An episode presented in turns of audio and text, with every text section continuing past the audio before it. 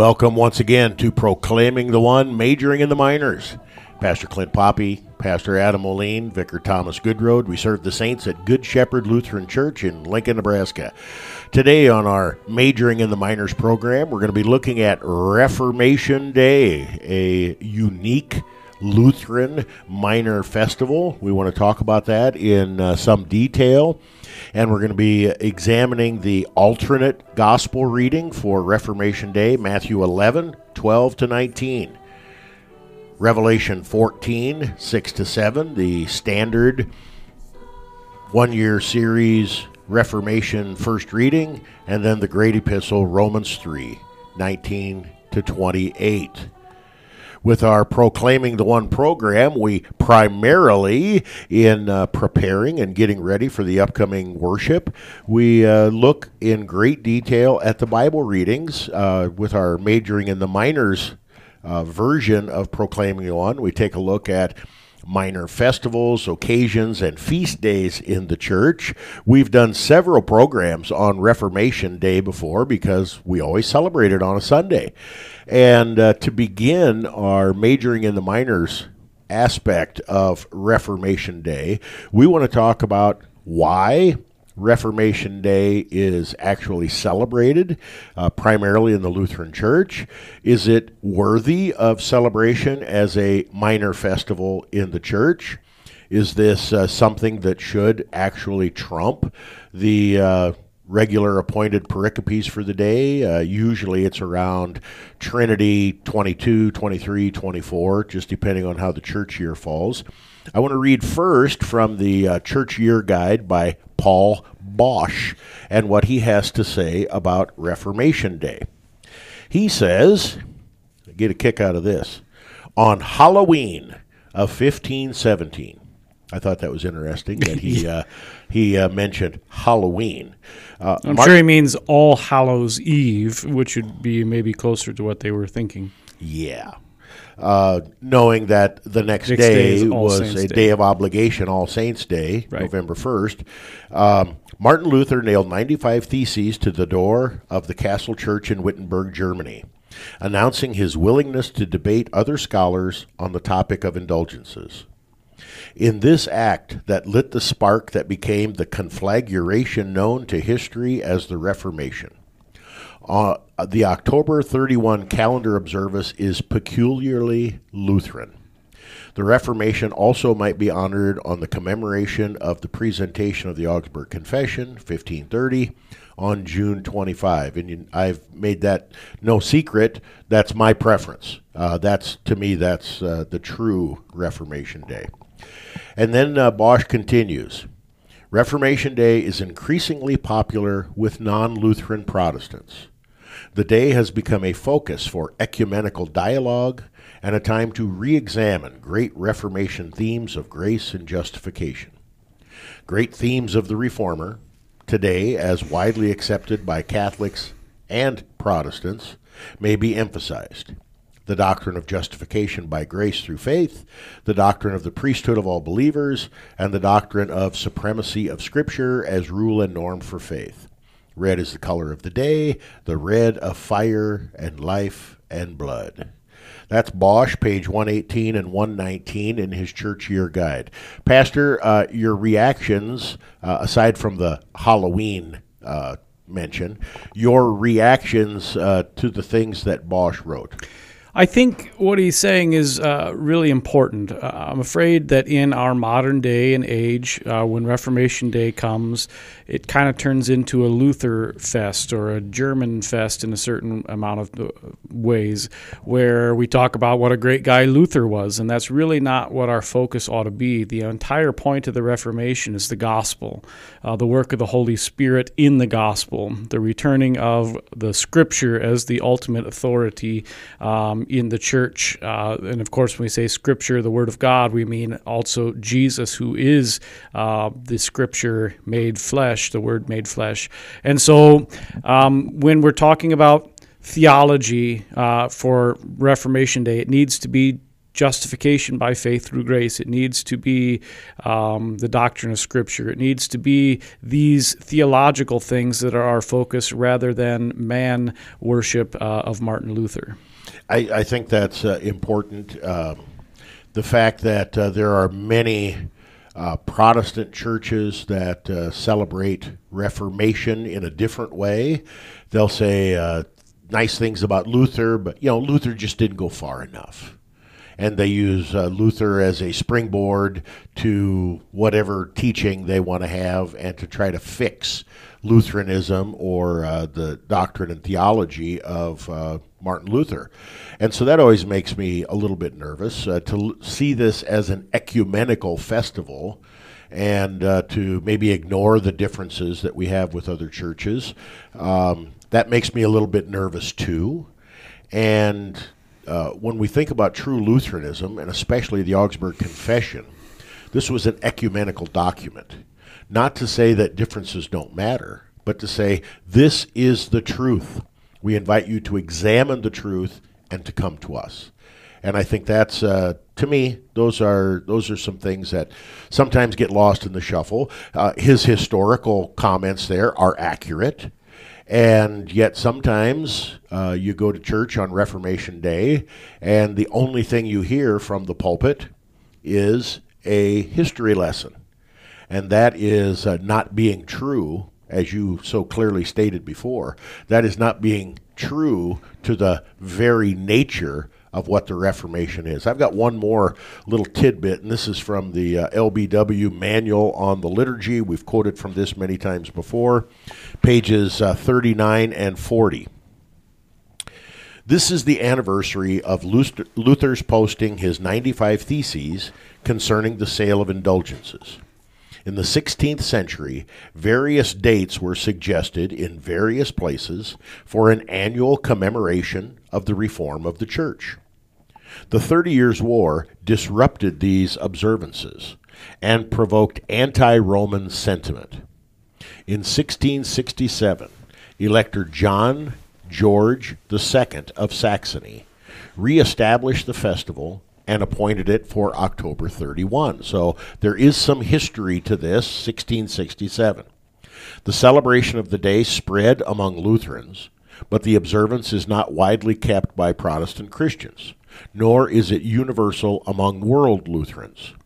It is the only day on the calendar particular to the Lutheran Church. Your comments? I, I think that the this conflict between Roman Catholics and Lutherans is really a, a terrible a part of the uh, history as well, in, in, the sense that lots of times, too, I think in our modern day, uh, it becomes Catholic bashing day in the church. And again, that's not the point. It's also then about the gospel. It needs to be about the gospel, the truth. Um, and so it's fine to talk about places where there are error or whatnot, but we need to focus on the truth. And so, you know, he talked about uh, Elector George reinstating the date in uh, 1687. This, this is really important because 1617 is the 100th anniversary of the Reformation. Reformation, and 1618 begins the Thirty Years' War. And so uh, that just tells you the relationship between Lutherans and Catholics. And I think the positive thing that comes out of the Thirty Years' War is, of course, it moves us into our modern system of nation states, uh, which kind of calms some of the uh, violence and disagreement between Lutherans and Catholics. Um, f- finally, here, a couple hundred years later, we're a little bit more calm with each other, although we still hold up the truth, our confession of faith.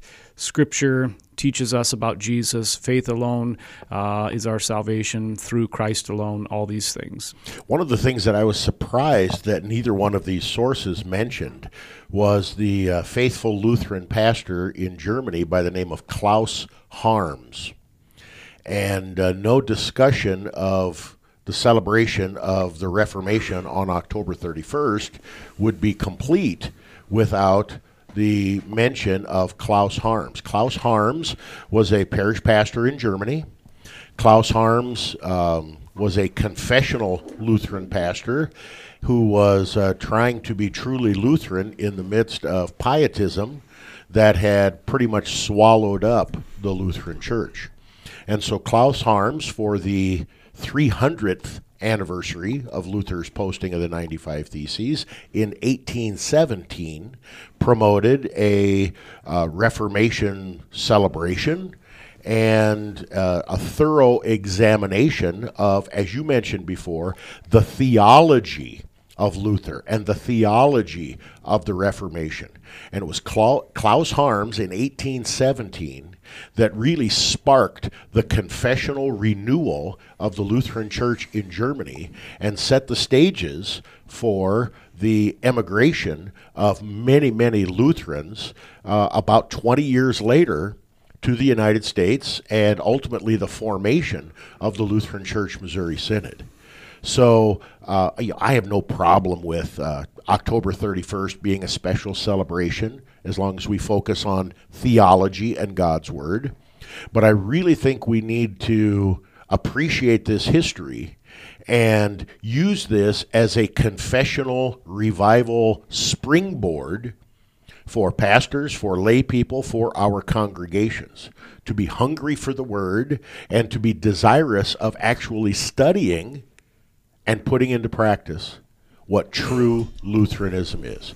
What do you think about that, Pastor? I, I think that's exactly the truth, and that's what the focus of the day ought to be, at least in the worship part. It doesn't mean that you can't have some fun things that you do. You should uh, celebrate uh, your uh, the social aspects of being a member of a congregation.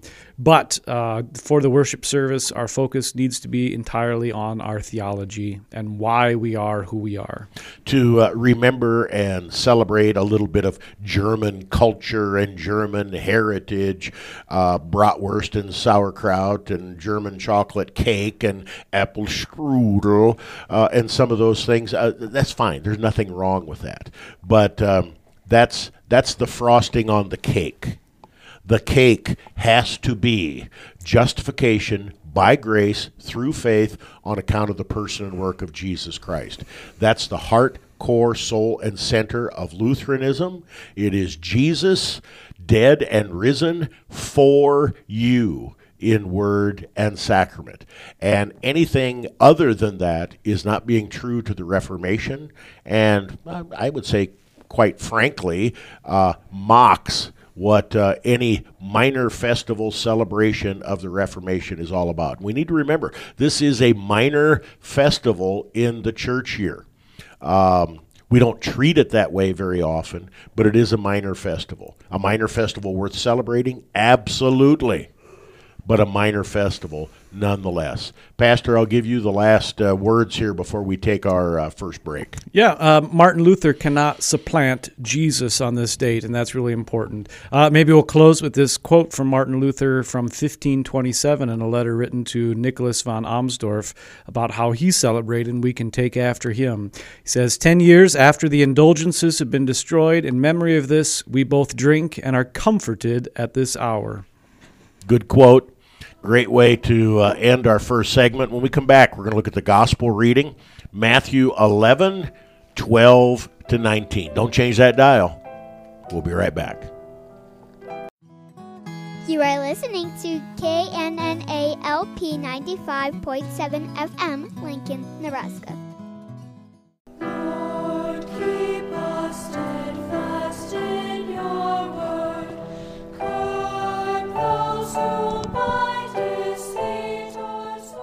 Welcome back to Proclaiming the One, majoring in the minors. Today we are parking the car at October 31st.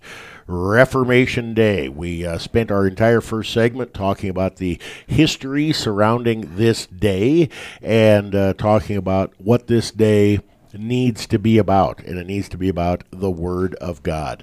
There are generally two gospel readings for Reformation Day. The uh, traditional standard gospel reading, Rome, uh, uh, John uh, 8, 32 to 38, and uh, the alternate reading, and uh, there's some history behind this as well that we're not going to get into. One that um, I, I used to just shudder every time this came up in our readings, but the more that I've heard it, the more that I've had an opportunity to uh, examine it and preach on it, the more that I have loved this as a gospel reading for Reformation Day. Matthew 11, verses 12 to 19. Vicar? Jesus said, From the days of John the Baptist until now, the kingdom of heaven has suffered violence, and the violent take it by force. For all the prophets and the law prophesied until John, and if you are willing to accept it, he is Elijah who is to come. He who has ears to hear, let him hear. But to what shall I compare this generation? It is like children sitting in the marketplaces and calling to their playmates. We played the flute for you, and you did not dance. We sang a dirge, and you did not mourn. For John came neither eating nor drinking, and they say, He has a demon. The Son of Man came eating and drinking, and they say, Look at him, a glutton and a drunkard, a friend of tax collectors and sinners. Yet wisdom is justified by her deeds. Wisdom is justified by her deeds. That's the uh, conclusion to uh, this amazing little simile, parable, whatever you want to call it, with regard to Jesus. Um, Jesus said, From the days of John the Baptist until now, the kingdom of heaven has suffered violence, and the violent take it by force. What is this violence that Jesus is uh, talking about and referring to, Pastor? Is he is he speaking in metaphorical terms here? Um, well, that's that's a really good question, and it's a very difficult one to answer because this is actually one of the most difficult, if not the most difficult, Greek passage in the Gospel of Saint Matthew. Um, and the reason this is the case is because of the way that it's written. It could be in the middle voice, and it could be in the um, uh, active voice, and there's a question about this, and, and there's not really a very good answer. But I think if we look at it as a whole, you can kind of start to get an idea of what's being talked about. It's talking about um, the kingdom of heaven being persecuted. People, and even if you translate, um, the violent take it by force. I think a better way would be take it away or push it away by force. And this is the idea that there are people in the world who believe that by persecution uh, they can eliminate God's kingdom. Uh, and go back to our catechism answer, you know, the kingdom of God is where God's word is preached and taught in its truth and purity, and we lead Christian lives according to that word. Um, that, that by persecution, that kingdom can be pushed out of this world or destroyed destroyed or corrupted uh, or changed. And I think then that this is a really good idea for us to consider during Reformation because, in some sense, that's what happened during the Reformation. Um, you know, after Luther dies, Charles V comes in um, with his army and kind of almost pushes it away. We have a hundred years later the Thirty Years' War. Uh, we have before this the uh, Muslim Turks in 1453 um, invade and conquer the city of Constantinople and turn the uh, uh, Hagia Sophia into a mosque. Before that, we have places like Egypt used to be Christian, Libya used to be Christian, Iraq used to be Christian, and uh, through power of arms and force, uh, the Christian church has been pushed out of there. And so I think this is the idea of what uh, Jesus is talking about. Looking ahead, he knows these are the things that are going to happen. When uh, when people wonder about the identity of John the Baptist. You know, some people say, well, is he really, you know, like the fulfillment of Malachi that says, you know, before the Savior comes, uh, Elijah is going to come back again? Uh, could we have a more clearer statement from Jesus himself that John is Elijah? No, we could not. I mean, I guess he'd say, you know, you should accept it instead of if you're willing to accept it. Uh, I guess that would be clearer, but this is basically him saying it. Yeah, John is the fulfillment of this Old Testament prophecy. Um, and, and, I think then in John, too, just to be clear, we see the violence that has been trying to shut him up. He's talking about uh, sexual ethics, about King Herod uh, taking his brother's wife, and as a result, uh, his head gets capitated, right? His cap gets detated. How do you say that? yeah, that's another one of those words. Uh, you know, decapitated. I don't know of anybody that ever ever uses the word capitated. capitated right. Yes. So. Um, this is there's a lot of funny little quirks in the English language that way. Uh, I've I've never understood this debate that, well, you know, is John really the fulfillment of these prophecies? Well, of course he is. Jesus says so. And uh, John is the perfect object lesson of this violence and how people are trying to take the kingdom of God away or push it away by violence. They, uh, they silenced John the Baptist by chopping off his head. Now, Jesus goes on, and then he says, He who has ears to hear, let him hear. And I think that's applicable, applicable to every part of God's word. But then Jesus goes on and he tells this little story. Um, to what shall I compare this generation? Now, he's specific there, this generation. And uh, quite frankly, it applies to every generation. Then he tells this story. It is like children sitting in the marketplace and calling to their playmates. We played the flute for you, and you did not dance. We sang a dirge, and you did not mourn. Jesus, in telling this story, is basically saying critics look at other people, and here specifically in the church, and they say, Dance when we want you to dance, mourn when we want you to mourn. And this is this is this generation, this is every generation. People outside the kingdom of God want to tell those inside the kingdom of God what to do and when to do it. Pastor, is that a is that a fair rendering of Jesus telling this little story? I'm not talking about the commentary that's coming, but uh, this little story is that fair? Yeah, it is. Uh, the world always wants to uh, tell the church what to be, and, and usually it ends up with uh, the church needs to be more like the world. Uh, so I think that that's definitely uh, at least a, a, a, part of what Jesus is saying here. The um, uh, the example of John the Baptist with regard to his preaching of sexual morality against the sexual immorality of King Herod. We have uh, examples of that going on today where people that have uh, no connection to the church are highly critical of the church and the church's stand based on the clear word of God with regard to marriage between one man and one woman who are married for life uh, the churches stand on uh, a boy is a boy and a girl is a girl. Uh, the churches stand on a variety of issues like this, and we see the the outrage uh, and at sometimes the sheer violence against that message and against that word of God. The um, the point that Jesus is going to make now in his commentary, to me, is the perfect analysis the people that were basically saying uh, dance or mourn when we tell you to dance or mourn complained about John the Baptist, and they said he's a he's a um, right here.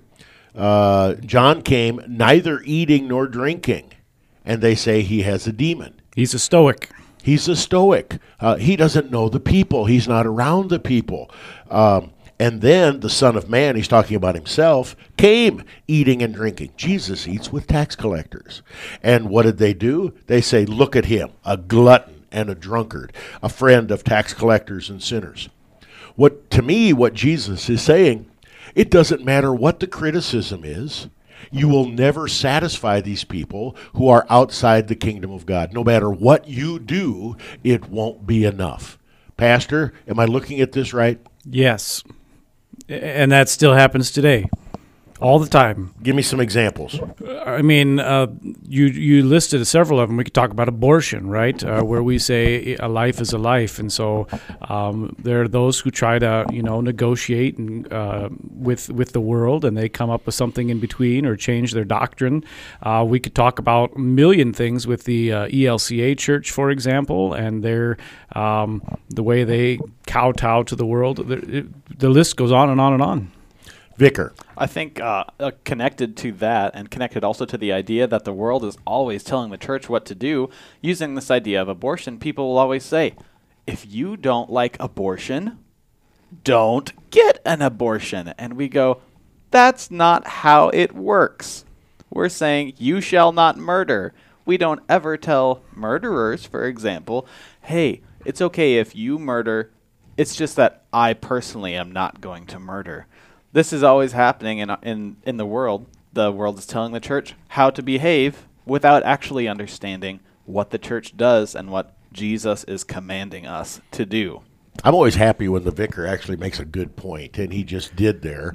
Um, but uh, it's like a blind chicken finding a kernel of corn now and then. It's a good point for the year, and now I guess we'll have to wait for the next vicar. for the Yeah, next we'll one. have to wait for the change of the year.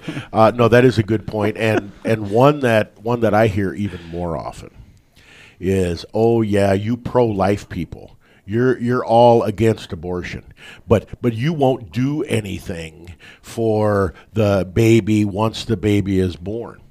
The people who promote adoptions, the pro- the people who take care of pregnant mothers uh, and uh, their bills and their clothes and their are almost completely Christians, and so this uh, this throwing out this this false dilemma or this false accusation. This is how the world works. We shouldn't be surprised by it. It's how the world works, but we do need to call it out because Jesus calls it out here. And in that regard, maybe this is a free advertisement moment. Um, you know, across the street from Planned Parenthood, there is the Lincoln Pregnancy Center, and that's a good place to support uh, as they also work against uh, abortion here in town. And it's a way to care for those babies who have been born. Uh, so every year they have their their fundraiser, their uh, meal, and uh, you can probably support them any time of the year that you'd like as well. Yes, and we're a proud supporter of them here at Good Shepherd. Uh, you can also check out the uh, foster care programs because good Christian families are always needed in foster care. Uh, adoption is uh, kind of a crazy thing and a very expensive thing, but there are agencies that, that work with parents there. There are many, many ways. It's a it's a false uh, accusation and a false dilemma. Jesus' point here is um, when the criticism comes from the outside, don't be shocked, don't be surprised, but most of all, don't give up the truth of God's word just because someone criticizes it. We need to take a break. When we come back, we're going to look at Revelation 14, 6 to 7. Don't change that dial. Proclaiming the one, majoring in the minors. Reformation Day. You are listening to KNNA LP 95.7 FM, Lincoln, Nebraska.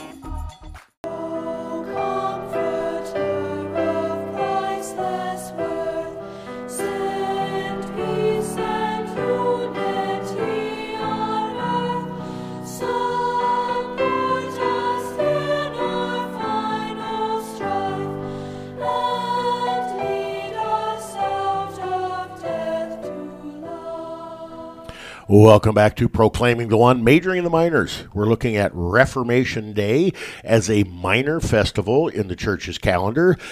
October 31st is the obvious day because that's the anniversary date of the day that Luther posted the 95 Theses on the church door, the Castle Church in Wittenberg, Germany.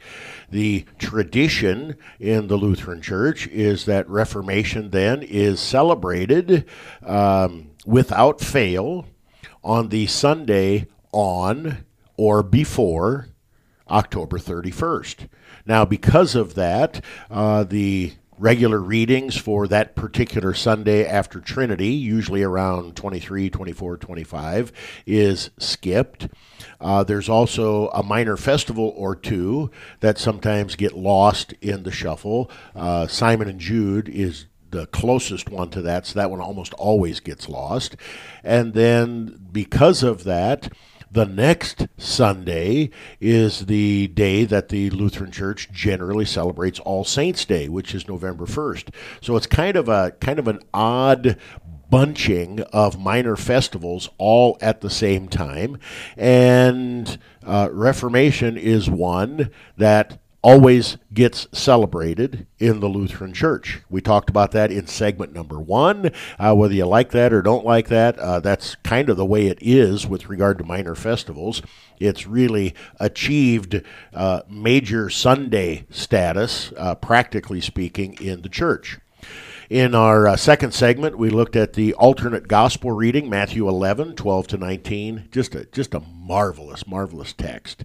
And now we want to look to the first reading. There's no Old Testament reading. Um, there are some lectionaries that have Jeremiah, I believe it's Jeremiah 31 for the Old Testament reading.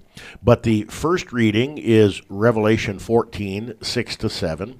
And this text has probably drawn the most criticism for, from people outside the Lutheran Church as to the reading of this particular text on Reformation Day. Vicar?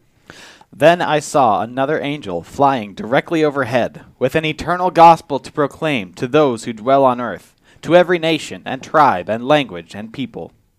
And he said with a loud voice, Fear God and give him glory, because the hour of his judgment has come, and worship him who made heaven and earth, the sea, and the springs of water.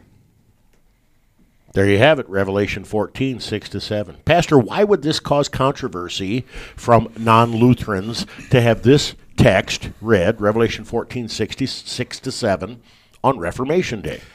Well, the implication of this particular text is that Martin Luther is this angel who's preaching this particular message, and uh, at least that's even some of the reformers. And this is a polemic, polemical argument, uh, you know, that uh, they're making that Luther is this angel, um, and those who are not Lutheran, of course, disagree with that and say no, that's not right. Especially those who are uh, in the Roman Catholic faith uh, would disagree uh, with this because they don't like what Luther said. Uh, well, he certainly it, was no angel, right? Um, and I think that the reality is is that I don't think that John necessarily is seeing Luther, and that's what he's seeing in this particular text. Now, what I think we can say as Lutherans is uh, the message fear God and give him glory because the hour of his judgment has come, and worship him who made heaven and earth and the sea and the springs of the water. Uh, focusing us back on God, that is something that Luther did in the Reformation, and that the Lutheran Church is always striving to do, is to drive people back towards Jesus Christ and the worship of the one true God. And so, in that regard, yes.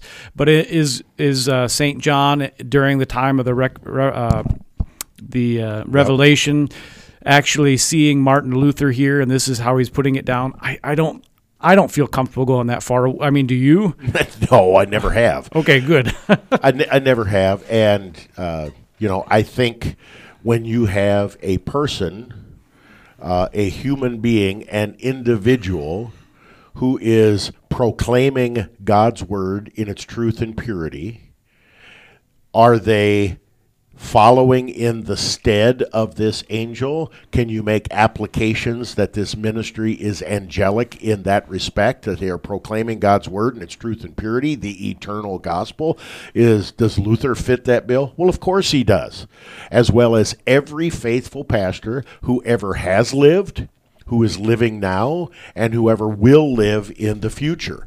And I think that is to keep away from, as you mentioned earlier, that, that Luther hero worship. I think we need to be very, very careful. Uh, I think it's the uh, not the identity of the angel that is important here. Right. It's the words that come out of the angel's mouth. Especially, just a quick interrupt, there's two more angels that speak right after this. And so you have to put it into context. It's, it's always dangerous to take one angel out and say, this is Luther, and then ignore the other two that come after so, it. So you're saying Luther's part of the Holy Trinity? Well, I mean, that's. I mean, you. I mean, if you want to be silly, you could go down that path, and we certainly are not.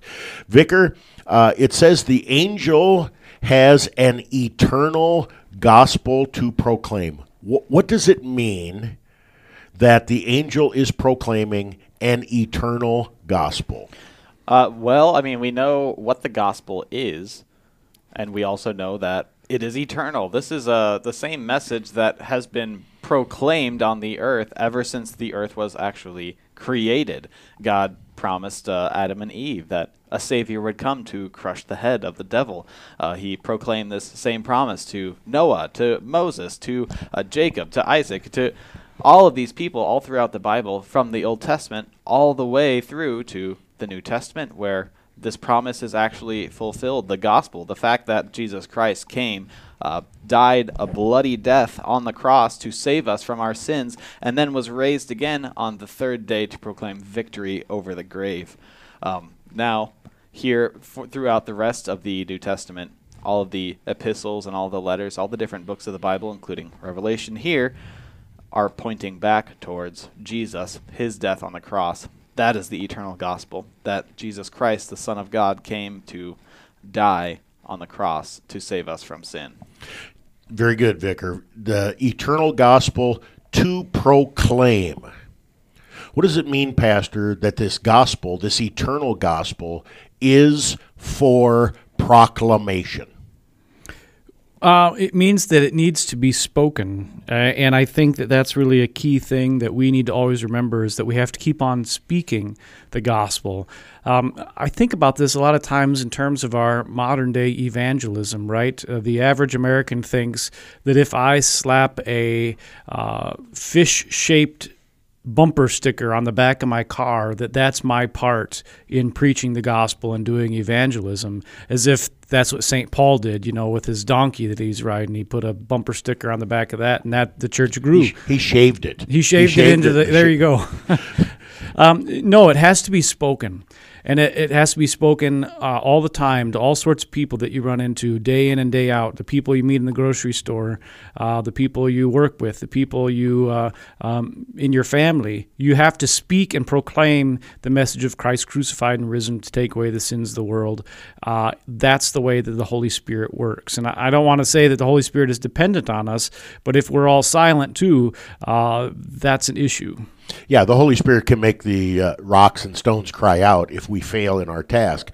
But I think it's uh, important and significant that in the best and greatest mission, outreach, and evangelism sections of Scripture, the emphasis is on the proclamation of the word. Romans 10 does that very thing. Faith comes by hearing, and how can they hear unless one is sent?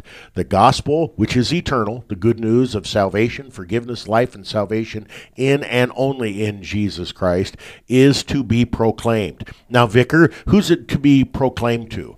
Uh, only um, middle class, uh, white privilege kind of people? Uh, I would say to everyone, everyone who dwells on Earth. I mean, I guess as soon as Elon Musk finally gets to Mars, he would be precluded. But no, I'm just kidding. Uh, everyone, everyone who has flesh is what I would say. Everyone who has flesh is who it should be proclaimed to. Because if you have flesh, you know you have a sinful nature. Uh, so the gospel is for sinners. That's The- us. The gospel is for sinners, and that knows no uh, economic or uh, what we would normally call racial divide or segregation there. And God's word is clear every nation and tribe and language and people, uh, everyone who dwells on the earth, uh, people who would want to critique the Bible as some sort of white privilege document, critical race theory nonsense, obviously haven't read the Bible because uh, the scriptures are very, very clear. already in the first couple uh, years after the uh, crucifixion resurrection you have uh, the ethiopian eunuch. You have um, uh, the guy from africa. I think his name is philip? Um, i can't remember what his uh, but anyways he's signified as, um, his name tells us that he's he's not uh, your typical in, uh, Indo-European speaking person. Yes, So- uh, and that's in Acts 8. We have uh, uh, Simon from uh, Cyrene that carries the cross of Jesus. We have all the prophets, uh, especially Isaiah, Ezekiel, and Jeremiah, that emphasize the fact that the gospel is for all people everywhere. Uh, so th- this is a non-issue. This is a non-issue. Pastor, I want to I want to close with uh, you know fear God, give Him glory, uh, first first commandment kind of stuff, because the hour of His judgment has come. What does that mean? The hour of His judgment has come. Yeah, uh, the hour of his judgment has come. Is telling us it's it's looking, um, it's looking to the cross. It's looking to Jesus bleeding and dying. That's the judgment uh, that we're talking about. That's the hour for which all of creation has longed for and looks to even now for our hope and for peace before God. And so when we're talking about the hour of His judgment, uh, don't necessarily see that only as, um, you know, guilt for your sin. Look at it, guilt for your sin that has been placed onto Jesus, the greatest sinner that has ever lived. I think sometimes we only think about the last day and judgment day uh, or the day that I die. Uh, and as you uh, so beautifully said, the uh, the judgment day that is so often talked about in Scripture and that we just skip over is the fact that God judged sin on Good Friday. He laid the sin of the world on Jesus. Jesus says, It is finished. The angels proclaimed, He is risen. What happened when Jesus died? Uh, the scriptures tell us that many dead people came out of their tombs and walked around. Uh, we got a foreshadowing of Judgment Day at the end of the world. This is Judgment Day right here, Good Friday, where God judges your sin. And God not only judges it, but it is paid for in full by the innocent suffering and death and the holy blood of Jesus. Oh. When we come back, we're going to look at Romans 3 19 to 28, proclaiming the one, majoring in the minors, Reformation Day. We'll be right back. You are listening to KNNA LP 95.7 FM, Lincoln, Nebraska.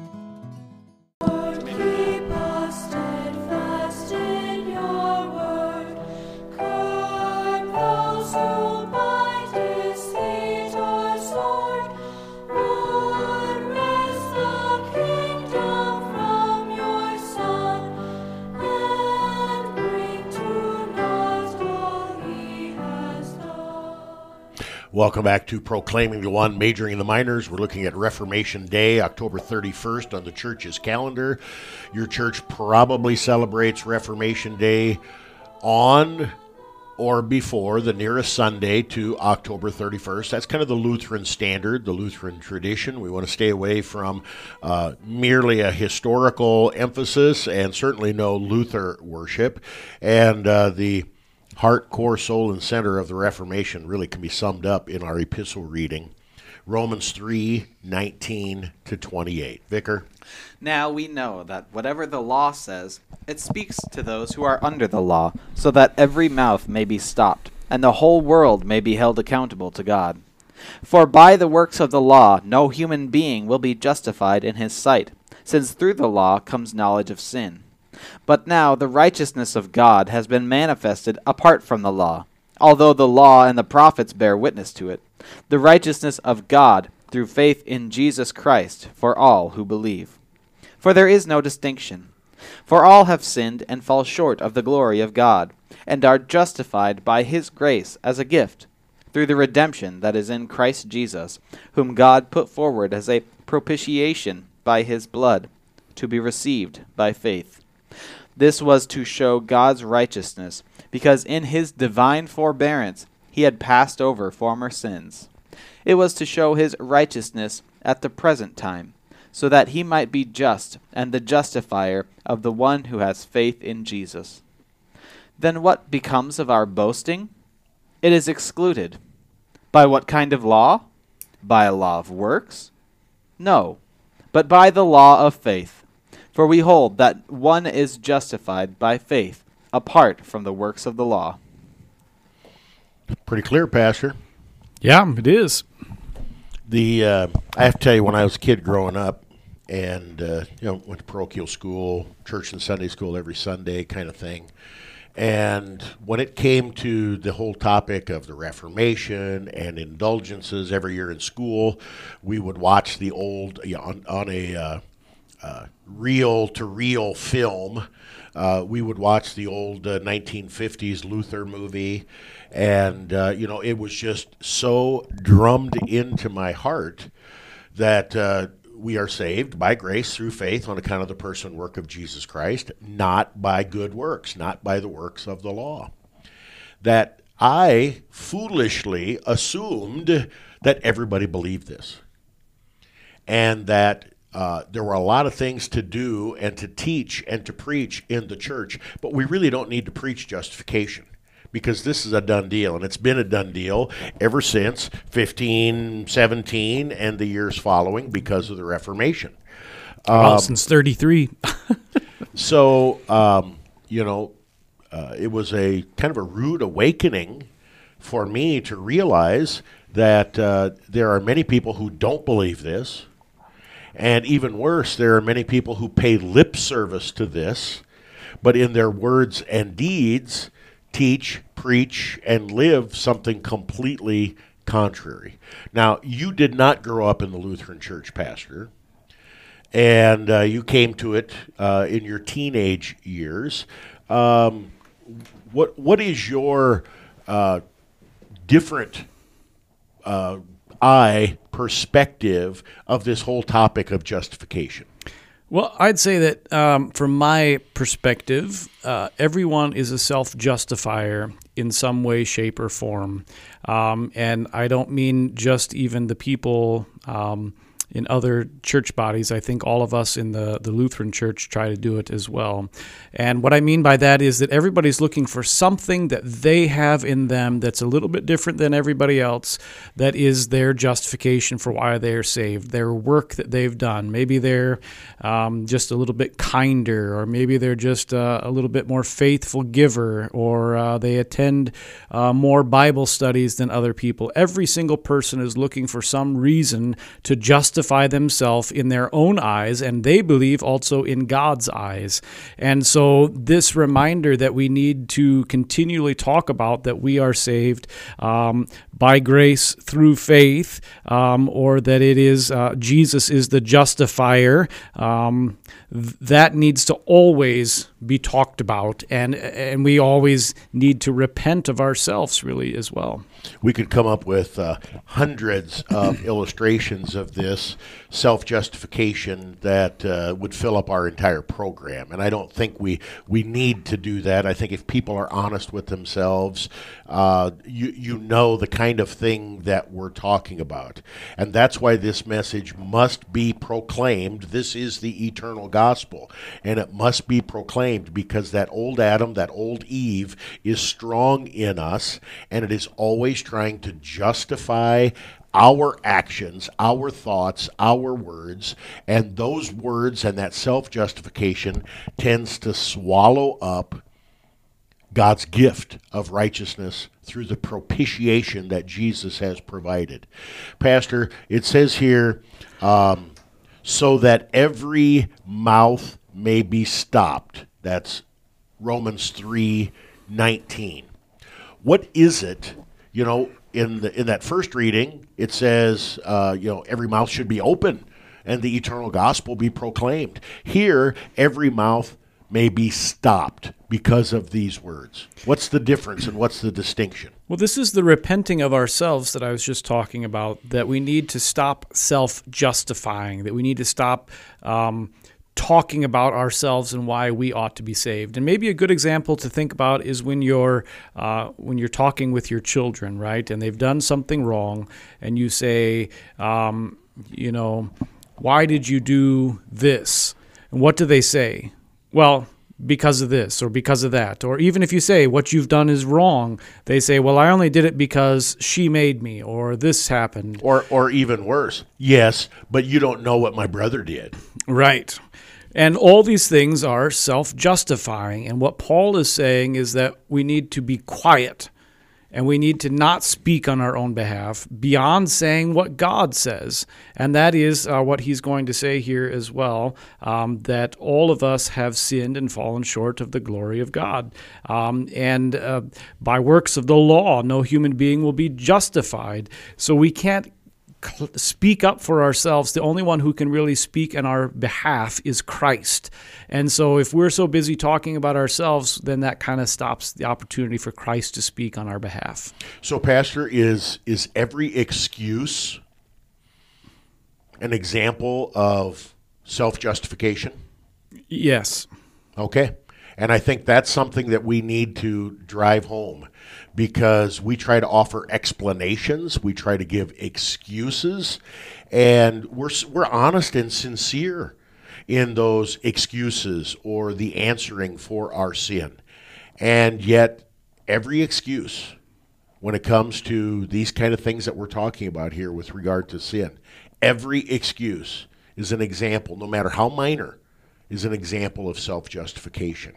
And this is even even when you don't get the opportunity to speak it, when you're just planning it in your own head, right? Which which we all do, you know. I know I'm going to get caught at this, uh, and so when I get caught, here's what I'm going to say. Uh, even that itself is a, a result, a symptom of the sin that is within us. Vicar in verse 22. It, uh, it's one of those unfortunate uh, verse breaks, versification breaks here. The end of verse 22, a sentence starts, For there is no distinction. I want to just focus on that phrase. For there is no distinction. Just that phrase. Is that good news or bad news? Um, I would say that it is good news for most of us. It's bad news for those who believe that they have not actually sinned and have not fallen short of the glory of God. But it is good news because it means that we are all on the same playing field. We're all in the same category. And the good news of that is it's the category uh, for which Jesus died. We uh, we live in a world that loves to make distinctions, whether that's based on the uh, color of your skin, your ethnic heritage, the type of language that you speak, the education that you've had the uh, privilege to receive. Your uh, the, the new one now is uh, your medical status. All of these distinctions try to drive the world, whether we realize it or not, into a giant caste system or caste system, however you want to pronounce that. And God will have none of that, will He, Pastor? No, that's where our mouths need to be silenced, and uh, we need to know that our justification is completely independent of anything that we do. There's no distinction with regard to our sin. We're all sinners. And then God does not leave us there. There's no distinction because the blood of Jesus Christ covers over all sin for all people for all time. Pastor, um, we've talked about this numerous times, but I just want to I want to bring this to uh, a, conclu- a fitting conclusion here. The fact that Jesus has given a once for all sacrifice for all people, for all sin, for all time. Does that mean that all people go to heaven? No, it does not, because um, that free gift can still be rejected or refused uh, by our sinful nature. The self justifying can continue on, and no opportunity for Christ to speak on our behalf can come. Uh, the, the repentance uh, of our sin needs to be an everyday thing, and oftentimes our hearts are too hard to allow that to happen. We receive the benefits, this free gift of the life, death, and resurrection of Jesus by grace through faith. And we can go so far as to say, by grace alone, through faith alone, on account of the person and work alone, as revealed to us in Scripture alone, to God alone be the glory. That's the message of the Reformation. That's the re- message of any true Lutheran church. We are saved not by works, because if we were, all we would do is brag about it and continue to justify the other end of it. Not to justify our sin, but to justify why we're in the club and nobody else is. God says, put a rag in your mouth, stop it up, listen. And what do we listen to? That eternal gospel. Thanks be to God. Vicar, would you uh, pray the collect of the day for Reformation Day? We pray. Almighty and gracious Lord, pour out your Holy Spirit on your faithful people. Keep us steadfast in your grace and truth. Protect and deliver us in times of temptation. Defend us against all enemies. and grant to your church your saving peace. Through Jesus Christ, your Son, our Lord, who lives and reigns with you and the Holy Spirit, one God, now and forever. Amen. Amen. Amen. For Pastor Moline and Vicar Goodroad, I'm Pastor Poppe. Thanks for tuning in today, proclaiming the one, majoring in the minors, October 31, Reformation Day. We'll be back again soon. God's richest blessings in Christ. You are listening to KNNA LP 95.7 FM, Lincoln, Nebraska.